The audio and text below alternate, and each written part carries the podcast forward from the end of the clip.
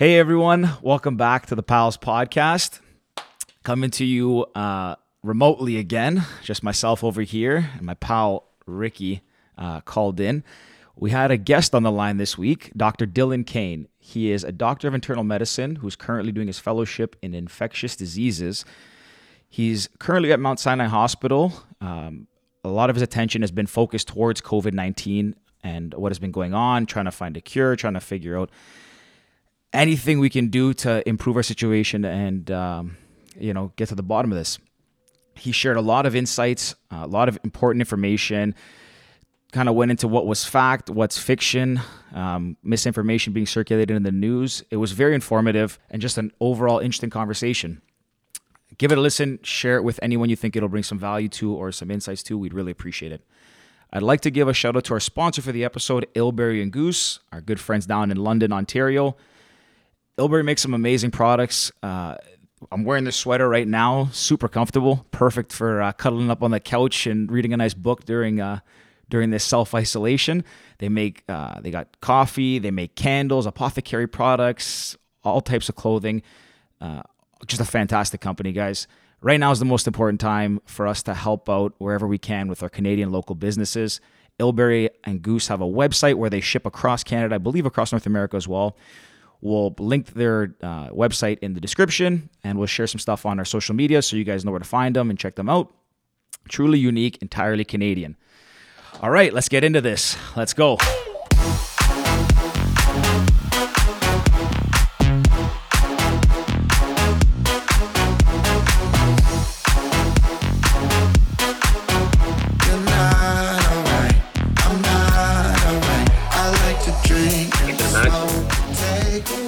Guys. So so everything sounds kind of good on my end. Um, I mean, I just was recording everything, but I guess we'll just kind of jump right into it because that was kind of a good segue, Dylan. And I think that um, to kind of kick things off here, I guess um, you're you're a doctor of internal medicine. Uh, what what exactly yes. does internal medicine encompass? So, want to give us a little background?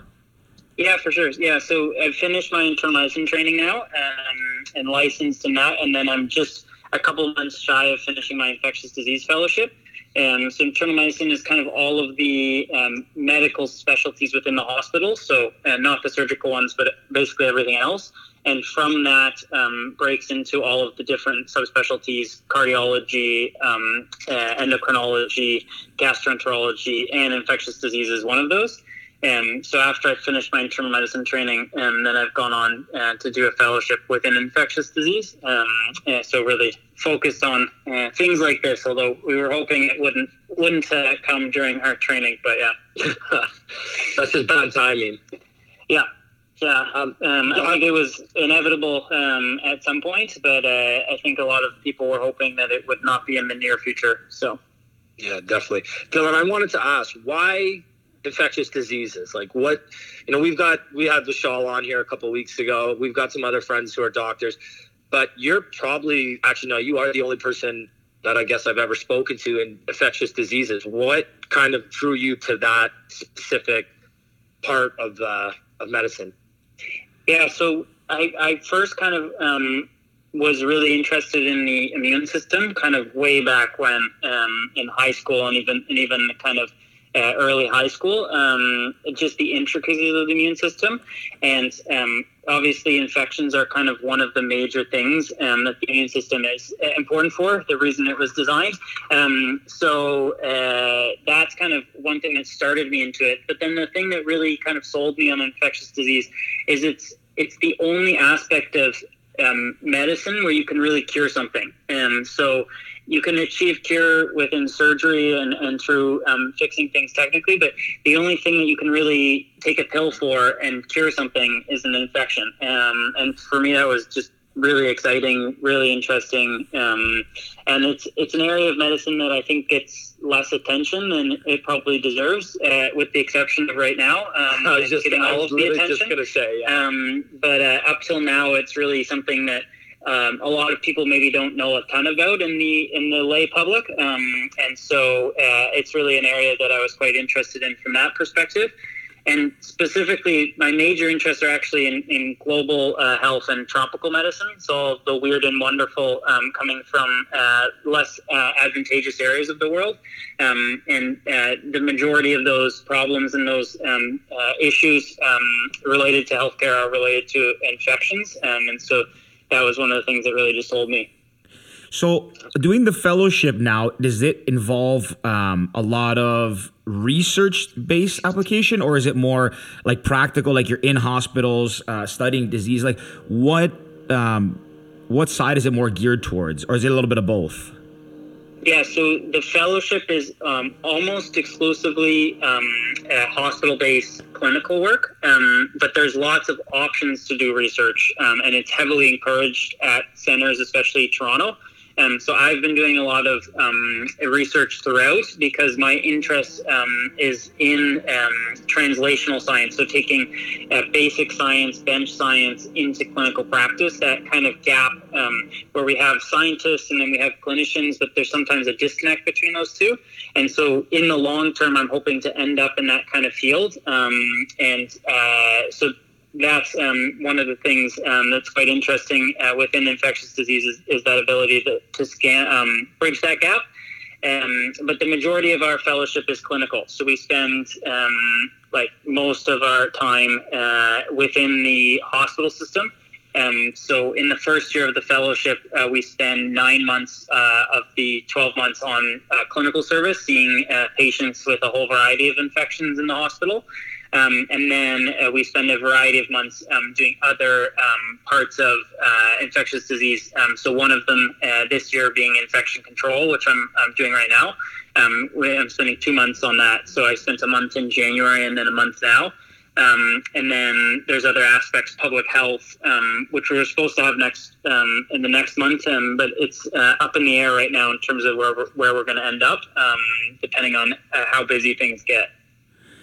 So, so you're in infection control now. For, so January and now, uh, had this not happened, was there just was it just like um, focusing on stuff that you're like diseases that you're aware of, and now that this has popped up, have they kind of repurposed your time to focus on COVID nineteen at all, or is what's your yeah? So actually, even when I started on infection control on January sixth.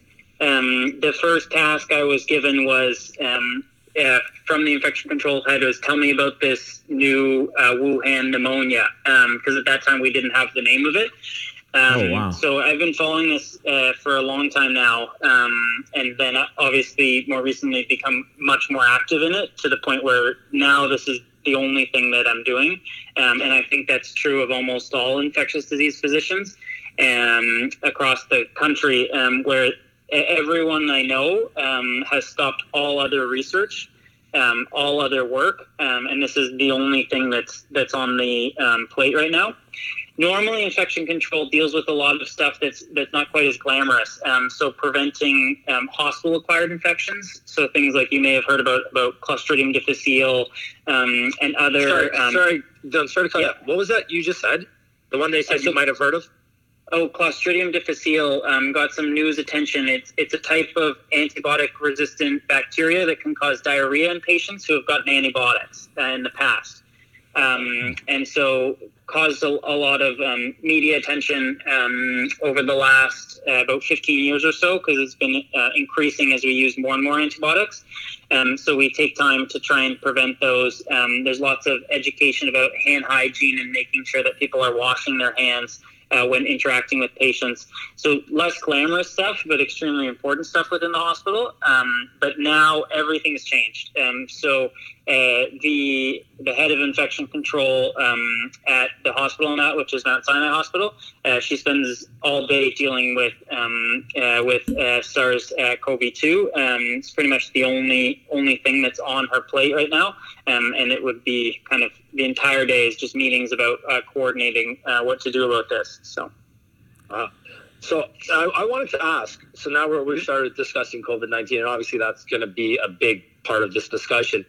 So when it originally kind of came and got attention, I know obviously it started in Wuhan, but a lot of people compared it to a seasonal flu, just a little bit more contagious.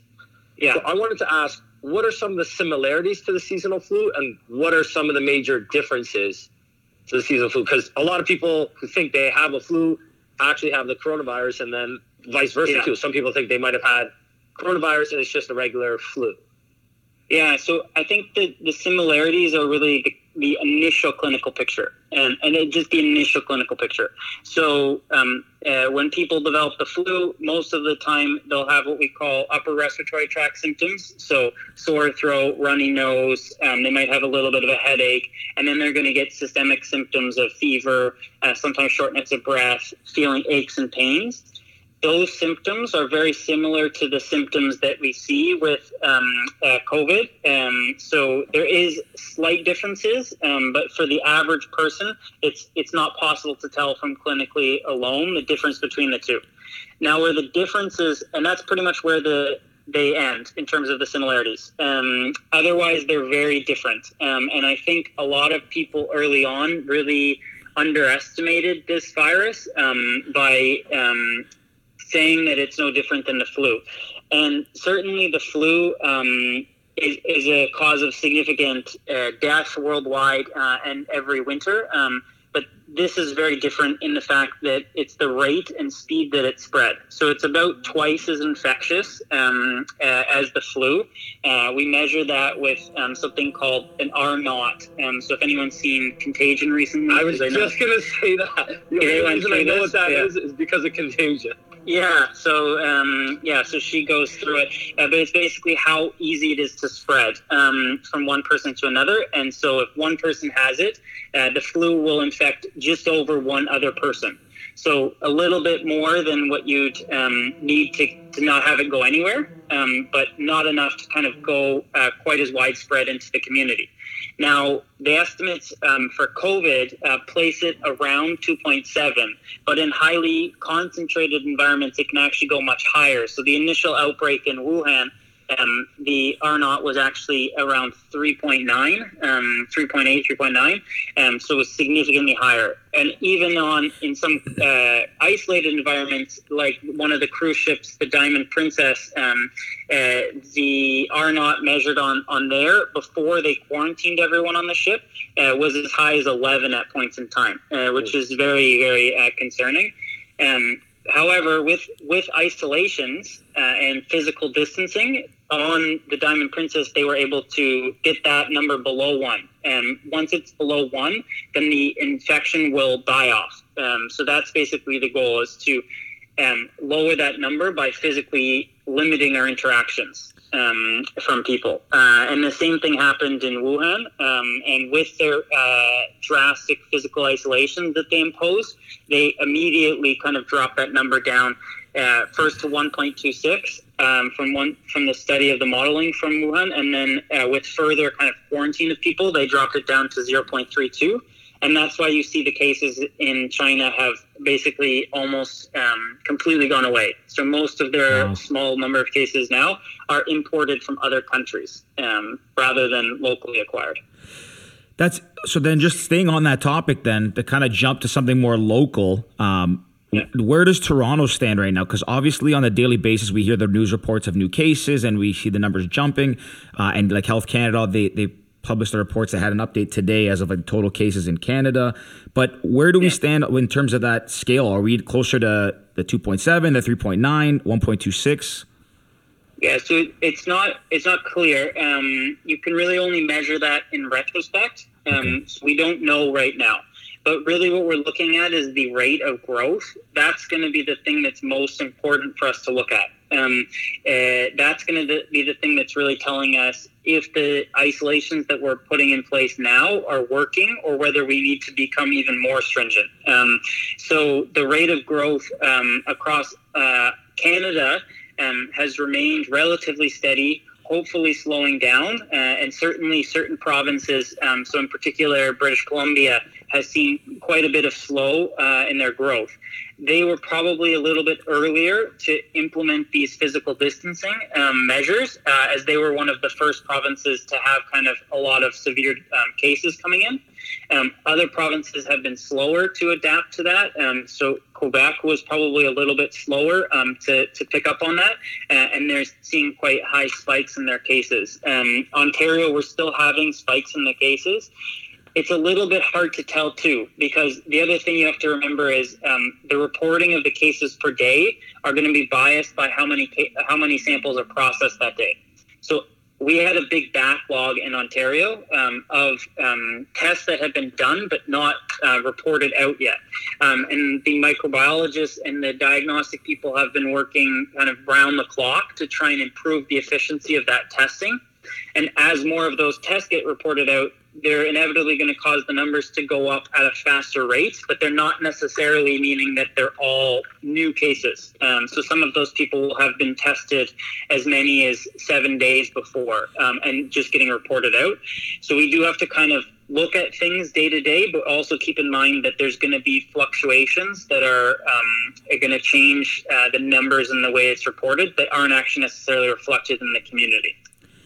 Just okay. Another sorry, Rick. There's another question on that. So you mentioned uh, Wuhan. It got the number down to uh, 0.32, and that the cases yeah. have started to subside. Um, is but when it goes down, is is it when it gets to that point? Is that mean it subsided and it can't keep tr- uh, transmitting it and and kind of growing, or can it re- reoccur if the measures don't stay in place? So if it, if we start to lower yeah. the the the growth, if you will, and start to flatten the curve, as everyone's saying but let's say Quebec doesn't and, and Ontario does well. Can we still be exposed to it and can it re- like kind of reoccur and start growing again? For sure. And that's actually something that I um, really wanted to touch on um, is in terms of what the general strategy should be. Um, there are many different strategies that have been adopted by different countries around the world, um, and and several of them have been successful um, in Asian countries so far. And we're just starting to see Italy having some success after so much hardship, um, uh, as its cases are are finally slowing down in terms of the percent of new cases. Um, but the the thing to really remember is that right now um, our goal is to basically hit this virus as hard as we can by physically distancing ourselves as much as possible. And we have to prove that we can slow and stop the virus from spreading um, to ourselves and also to um, stop this exponential rise that we're currently on and where, where the doubling time is only three to four days right now. Um, so today we have uh, just around 10,000 cases. Um, at the current rate, we'd expect that to be 20,000 uh, within about four days. Um, and then 40,000 and 80,000, and it goes on and on. Um, so we really want to stop that exponential growth because otherwise we get to the point where our healthcare system cannot keep up with the cases.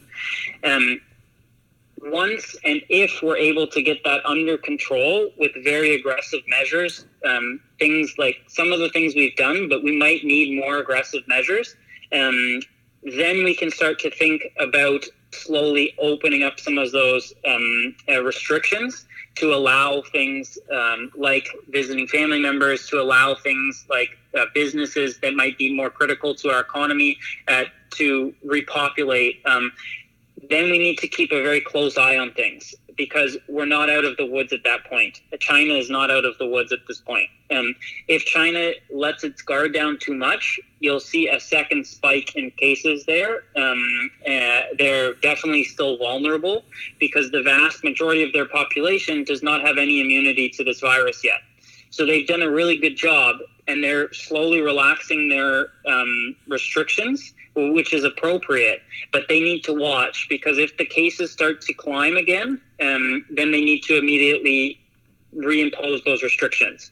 Um, and that's the, the theory that's been put forth um, out of the Imperial College of London. Um, they had a modeling paper that basically looked at the different restrictions that we can put in, uh, how those will affect the projected number of cases, and how um, physical distancing uh, will help. And then uh, they also talked about the the fact that we're going to have to go back and forth in and out of this physical distancing for potentially some time.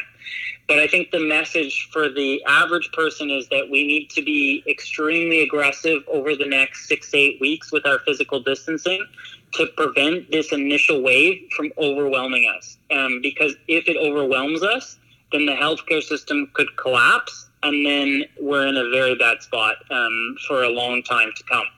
But if we can keep things under control, then we can start to think about how we can make it more achievable for long term life uh, for Canadians. Okay, Dylan, I had a question. You mentioned yeah. that there's going to be a certain point that if we don't kind of, I guess, flatten the curve, that the hospitals are going to be overwhelmed. Is there a number internally that the hospital say, like, if we hit, you know, 20k, we're we're done, or is there a number that internally amongst you guys that discuss that if this number hits, that's when we're in big trouble. Because right now, if I'm not mistaken, the hospitals are still okay. It's not that they're you know jam packed like in Spain and Italy, and there's people you know being seen in the hallways. Yeah. So yeah, you're exactly right. So right now we're still um, our hospitals are doing really well right now. Um, so there's no immediate problem. The worry is that if we continue at this rate, that we will get easily to a point where we become overwhelmed. It's really about the um, new patients coming in per day, and then how quickly we can move people through the hospital to clear up space. Um, that's dependent on many things. It depends on how many sick people come in versus how many moderately sick versus how many people are still able to be at home. So many people with this virus will not actually need hospitalization. Um, about 85% of people will not need hospitalization. Um, so the, the really the number that we care about are the numbers of people that need hospitalization, the number of people that need ICU care, so um, mechanical ventilation um, and life support, and then the number of people that die. Um, and so uh, those are the, the three things that are going to overwhelm the hospital is if we're just having a massive volume of patients, and in particular, a massive volume of patients that need intensive care. Um, so they need a ventilator.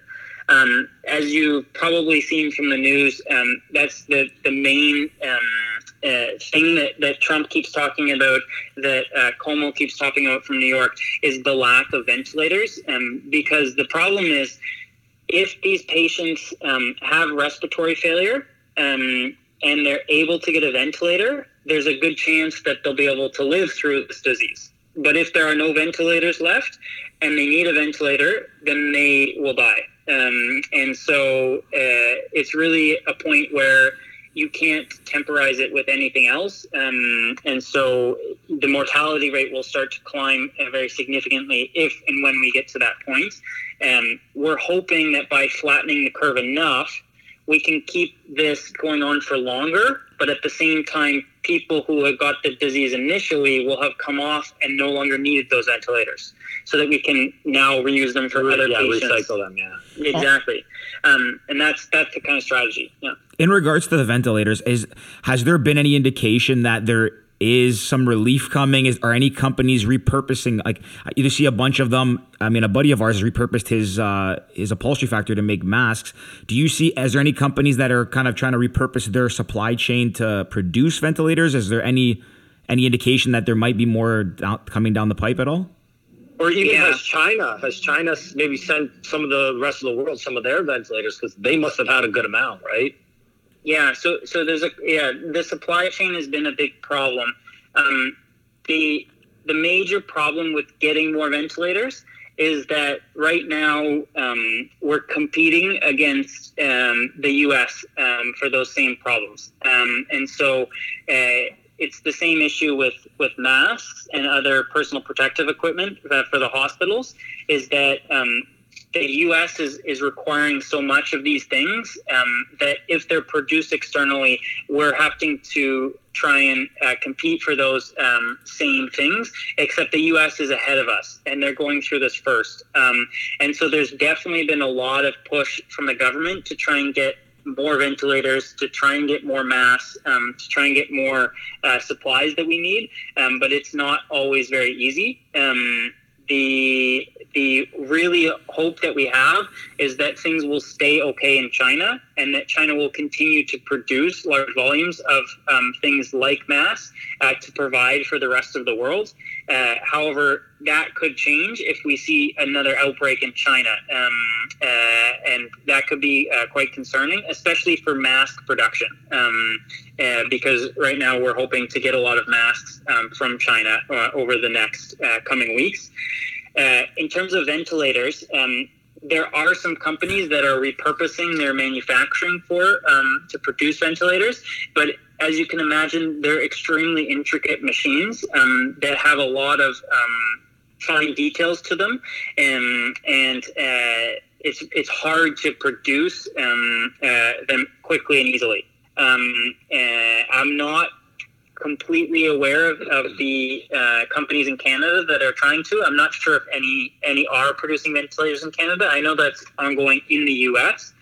Um, but we, I'm not, I'm not the probably the best person to talk to. But the, government is looking quite closely at this um, and trying to talk to anyone who's interested. So if any companies uh, you guys know of um, that have the uh, wherewithal Facilities, or know yeah. how to make it, And the government is extremely eager to talk to those people. Uh, similarly with mass, um, and I'll just uh, I'll take a little side note just to talk about mass um, because a lot of people are donating mass, which is wonderful. Um, but I just wanted to kind of highlight the ones that are the most helpful to us. Um, so there are um, two major types of masks that we use in the hospital. Um, one being surgical masks. Um, so these are the kind of main ones that loop over your ear, uh, and the other being um, uh, what we call N95 masks, um, and they're much um, more protective. Uh, I see a lot of people in the public wearing the N95 masks. They're the ones usually with the yellow straps. They have the they are more circular in shape and they fit very closely to your mouth, so that if you're wearing them uh, for a long period of time, they're quite uncomfortable. They're only needed in very specific situations um, that only happen in the hospital. So the majority of the time we can wear a surgical mask, but when we're putting a breathing tube down someone's throat and we create like kind of a, a, an environment where the virus can spread in a different way, and that's when we need the N95 mask. The N95 masks are the ones that we are most concerned about not having enough of, um, and that's probably one of the scariest things um, for the physicians on the front line, like the emerge doctors, like the intensive care doctors, um, is running out of these masks. Um, and so uh, we're really trying to conserve them in every way possible within the hospital. At the same time, trying to engage companies who are able to produce them. But again, they're they're quite complicated to make um, these special masks. Um, but also, uh, we would um, um, implore any public members who maybe bought these masks before. Um, they're extremely important for us, and and they're not the type of masks that are needed for the general public. So we'd really encourage people to donate them if they have them. And they're the N95 masks. Yeah. So basically, any average Joe walking the streets, the surgical mask is good enough. If they have an N95, they should donate it to the hospital. Correct? Yeah, yeah. So any unused N95 masks um, are extremely helpful for us Are- at this point. Yeah, Are they reusable? They are not reusable. Yeah, so reusable. we are we are working on ways um, to extend their use within the hospital, and people around the world are looking at ways to sterilize them so that they can be reused. Um, but at this point in time. Uh, we are not uh, reusing them. Um, certain other countries are getting very close, or maybe have even started, uh, including places like New York, are repurposing them. So they, they sterilize them and reuse them. Um, but I'm not sure uh, if that's widespread yet. Um, yeah. So the N95 specifically, um, do you know why there's such a big shortage? Obviously, demand will, will create that, but are they? Pro- do you know if they're manufactured in North America? Are they produced worldwide, specifically in China? Um, and obviously, if they Yeah, are in so- China like that, I'm assuming going the supply chain they're going down must have had a big impact if that was the case. For sure, yeah. So, so the, the supply chain's been quite disrupted. Um, the normal, and again, uh, this is slightly outside of my area of expertise, but something that I've been trying to keep up uh, to date on. But it sounds like the majority of the supply chain funnels from the factories in China, uh, where the majority of them are produced, and, and then into companies like uh, 3M, um, which is one of the major companies that produces these uh, in the U.S. and within Canada, uh, and then distributes to the hospitals from there. They're a mask that we don't wear very often normally. So there's only a couple infections that we need to wear them for, um, things like tuberculosis, um, and so they're not ones that we normally use. Um, and so they are not ones that we've stockpiled huge volumes of um, for normal use. Most hospitals did have pandemic preparedness um, uh, warehouses where they kept extra stuff um, for this exact reason, uh, but they're obviously uh, being used up uh, I think the most recent I read is we're using them at about six times the normal rate. Um, uh, so we're going through them quite quickly, and we haven't even gotten to the kind of a big surge um, uh, of cases that we're expecting to come over the next uh, three weeks or so. Uh, so uh, we're quite concerned about the supply of them. We're really hoping that people will uh, develop safe systems to reuse them, um, to basically clean them sufficiently uh, without damaging the mask, so that it still works. but we we're not quite at that point, um, and so that's that's where we are right now on that note too with with them coming from china and now you you made the point that it's gotten the, the number down to approximately that 3.2 um, in terms of like the growth has, has come down with with yeah. them getting to that point where okay uh, they're in a good spot i guess better than they were before you made a comment about letting your guard down. Is there a fear that they might just say, "Okay, we're we're in the clear. Let's get the factories going again to help the world," and that might put them back at risk? And are they putting any measures like are they easing people back into society? Are they only opening up essential businesses? Like, what has been their plan to to kind of like acclimate people back into society and get their economy moving and and all of that? Yeah. I think the one thing working to our advantage is is the um, uh, that part of the world, um, so Asia, uh, went through this uh, to a certain degree, not to the same extent, but with SARS back in 2002, 2003, 2004. Um, and uh, countries um, like South Korea, like Singapore, like Hong Kong know this firsthand um, from uh, people within their system who have died um, from these diseases. So we're we're worried, but I, I think that I have faith that the that the governments there are taking this extremely seriously, um, and that they uh, if they and they're tracking this very seriously. That if they start to see cases rise as they start to open things up, that they will close down again. Um, we know that China can close down extremely quickly um, and has ability to um, uh, control things in a way that we don't have here. Um, and I think that does give them an advantage um, should they see cases start to climb. Um, and so uh, I think that's reassuring. Uh, but there is still always fear that um, if the production line um, starts to decline, um, it's going to cause major problems uh, for not just us, but also um, for our neighbors to the south. Um, the current predictions are that uh, the U.S. will need 2.5 billion masks over the next wow. few months. Um, oh and God. so uh, you can imagine that even if a company is producing uh, at full capacity, uh, that will quickly get eaten up um, uh, by places like New York, uh, New Orleans, Carolina, um, sorry, California, and other places within the U.S. So. Wow.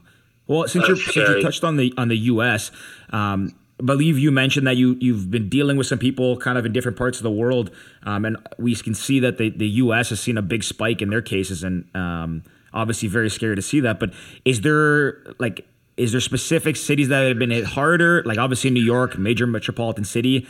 Has California been as bad? Have other big dense cities uh, been affected as much?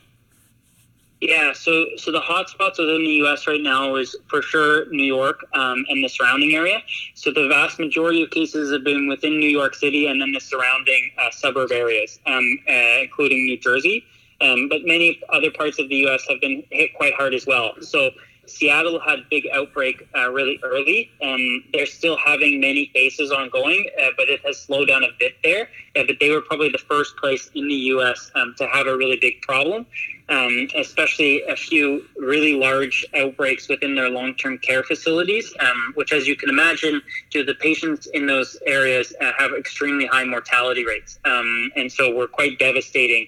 Um, as many as 30% of some of the long-term term care facilities um, uh, were, are now um, deceased, um, which is uh, awful. Wow. Um, other places that have been hit quite hard is California. Um, California has done a, a, really good job um, acting early, even before they had um, recommendations um, from the uh, federal government to uh, close down, um, restrict their citizens. and so we're seeing some slowing there. Um, the other place that doesn't get a lot of attention, um, but has been unfortunately hit extremely hard, is New Orleans. Um, they they are an area of the, the country that's that's quite poor. Um, had it lacked a lot of resources that that other states um, and other uh, cities have had. and the mortality rate in New Orleans is actually the highest within the country. Um, and so uh, it's been really hard for physicians working there. So the course I was just on, um, it was actually physicians from around the world. Um, were down in Peru before, and so I, I'm talking with them uh, pretty much on a daily basis. Um, and one of them's uh, an ID physician uh, in New Orleans, uh, and she was just talking about how, how challenging it is um, because many of the patients are dying there.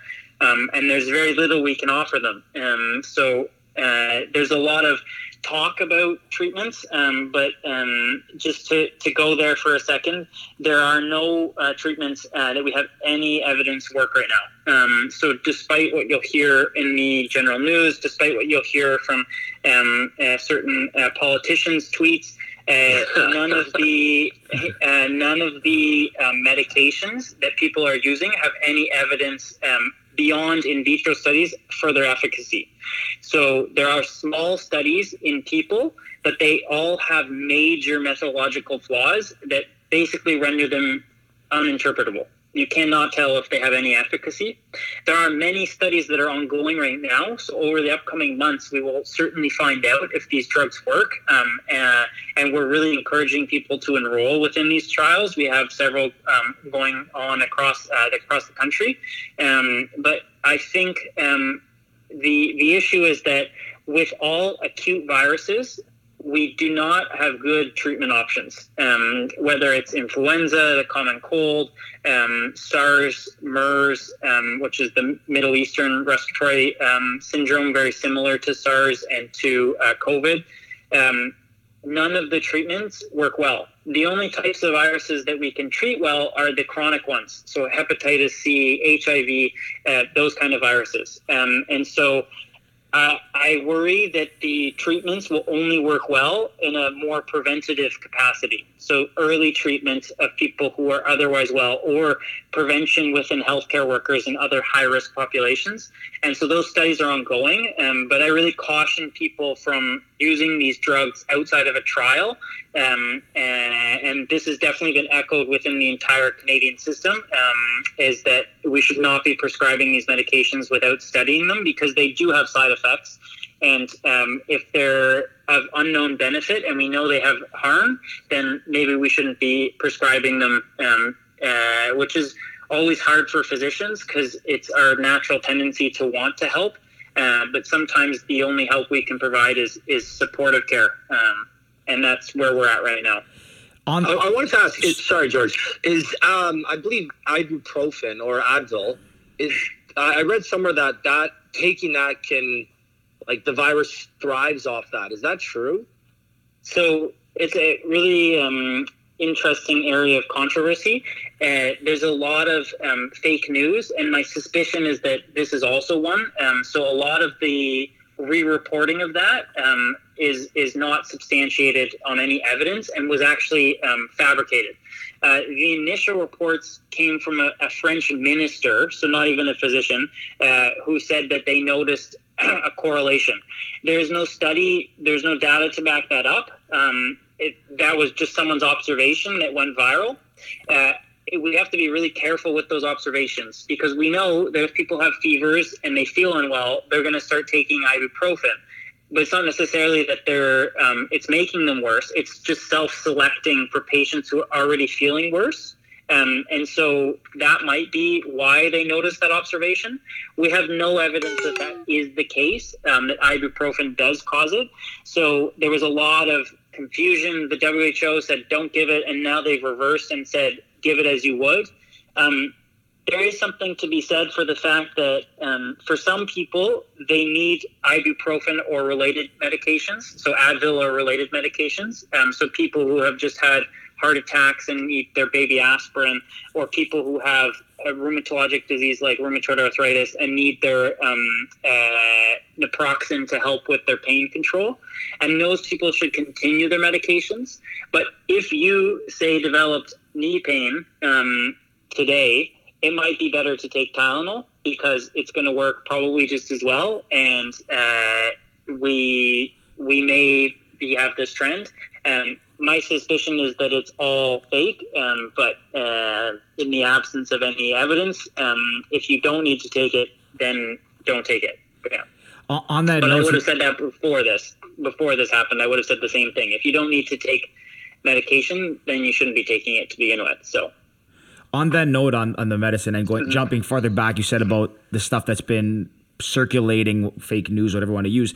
Um, if I'm not mistaken, azithromycin's one of them. Uh, is that the one that they're saying that might? Is that the malaria drug they're saying might have a, an effect? And, and is that is there any substantiation to that those tests? And and um, yeah, so so that and that um, uh, evidence comes from um, from France, um, from a small group that's quite quite actually well known for rickettsia work. Um, I feel like everything's uh, coming from France. Eh? Fake yeah. news is France is a central, central I'm, location. I'm really, I'm really concerned about interpreting that study for a couple reasons. Um, so. Uh, I will note that several days before that study started, the lead author for that study, um, uh, uh, um, uh, published a report um, that basically said that, that um, COVID is, is no bigger deal than influenza um, and said, why are we making such a big deal about this? Then several days later, started a trial looking at treatment for COVID, um, which makes me really concerned about uh, how the trial was set up um, and just the everything behind it um, to begin with. Then, when reading the, the trial, it's an extremely small trial um, with a lot of fundamental problems in the way it was set up um, that make it uh, basically you should not should not interpret it in any way because you can't interpret the data. Um, the way it's set up, it's just so uh, biased um, uh, in terms of how they organized it. Um, so that's the study that that got the attention of the the U.S. president of, of Trump, um, and that's the one that he retweeted. Um, we strongly discourage people from taking it um, together without being uh, administered by a doctor. Um, I'm sure. Uh, I know some people have uh, got it from friends or from other places, um, because the drugs, especially in combination, can cause uh, fatal arrhythmias. Um, and so, uh, really, if you're not um, taking it cautiously and getting monitored, uh, it can cause quite a bit of problems. Uh, and there have been several deaths from overdoses. Uh, one within the U.S. that I know about, uh, two within Nigeria. Um, of people who um, managed to get their hands on the medications and then died from it. So we have to be very careful, especially because um, there's no good evidence that it works. Saying that, there is evidence um, in cells that, that it does inhibit this virus, and people are looking quite closely at it in a more rigorous way to tell if it works. But until we have that evidence, um, I don't think it's a good idea to take the medication. The other unintended problem of that, too, is that the medication, so hydroxychloroquine in particular, is a very useful medication for other diseases. Um, uh, people who have rheumatoid arthritis or uh, lupus, um, it's extremely helpful for them to control their symptoms of their disease. Right now, we have massive shortages across the world and within Canada, such that these patients can't get their own medication, um, uh, which is really awful because um, other people have have basically prescribed it all away, and now we know something that that would work for these patients. We can't give them. Wow. So on that note, you, I guess the general term here is, or the general uh, theme here is about news circulating and reports that don't have uh, substantiated evidence and science backing them. So in the event um, there was something discovered that could be uh, that could be used to successfully fight this, a vaccine, whatever, what have you.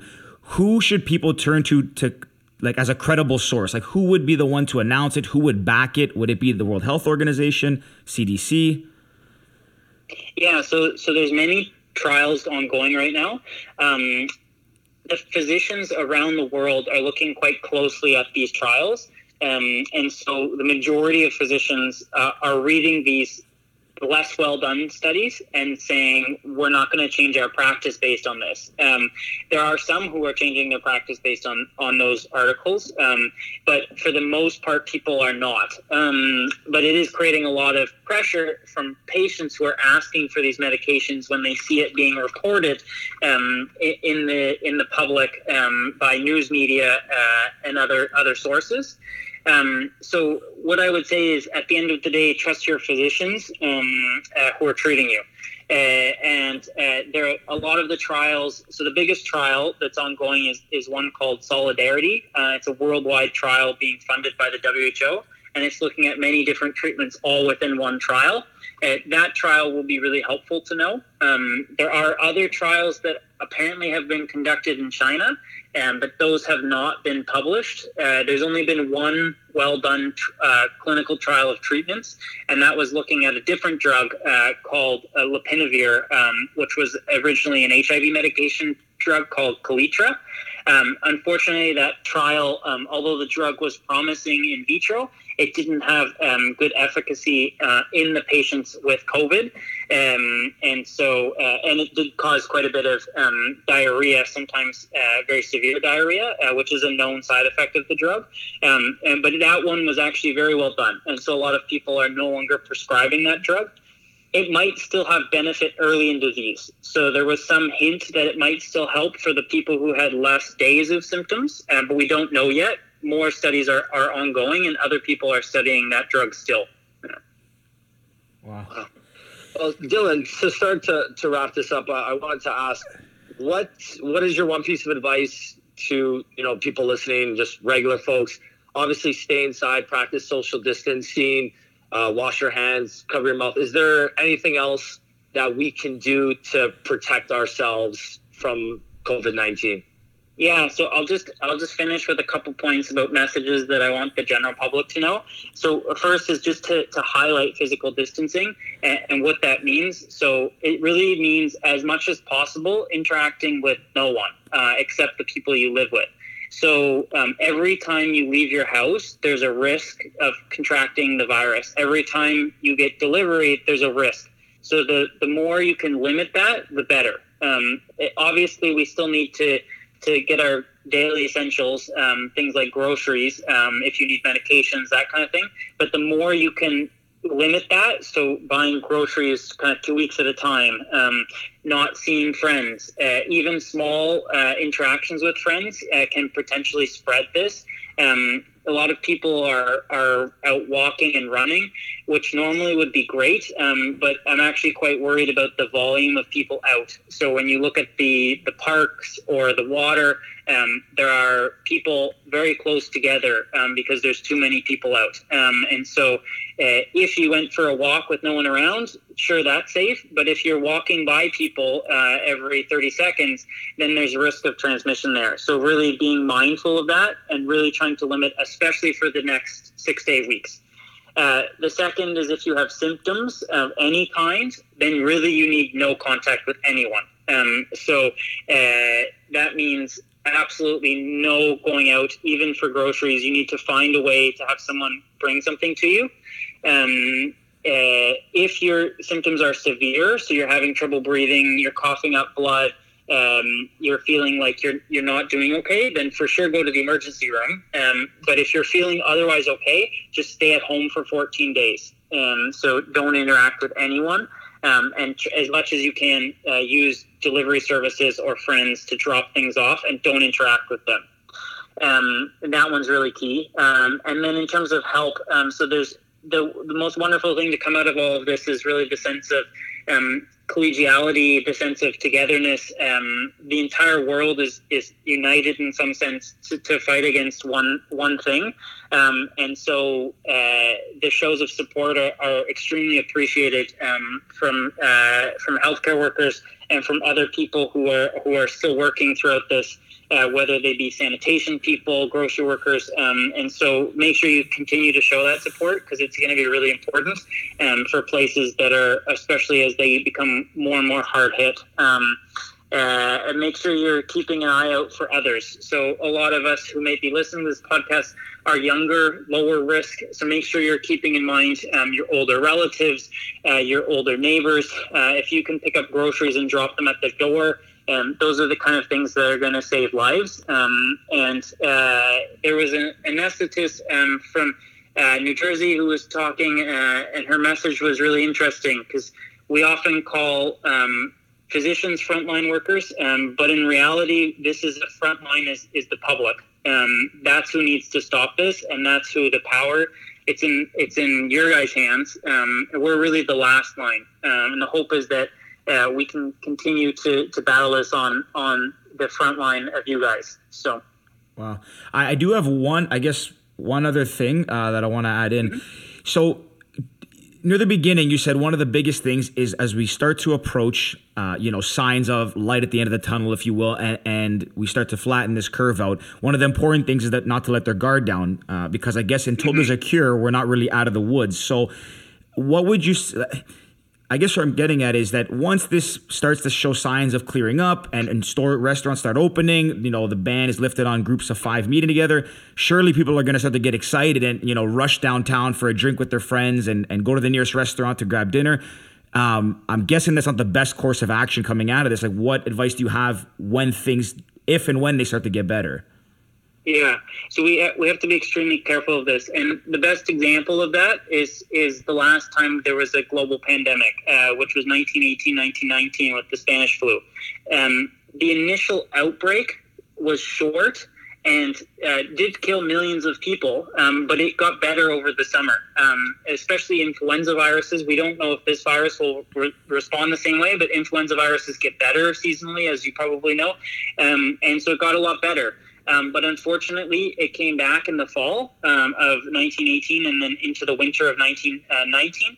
Uh, and more people died in that second wave of illness. Um, uh, that's actually when the bulk of people died.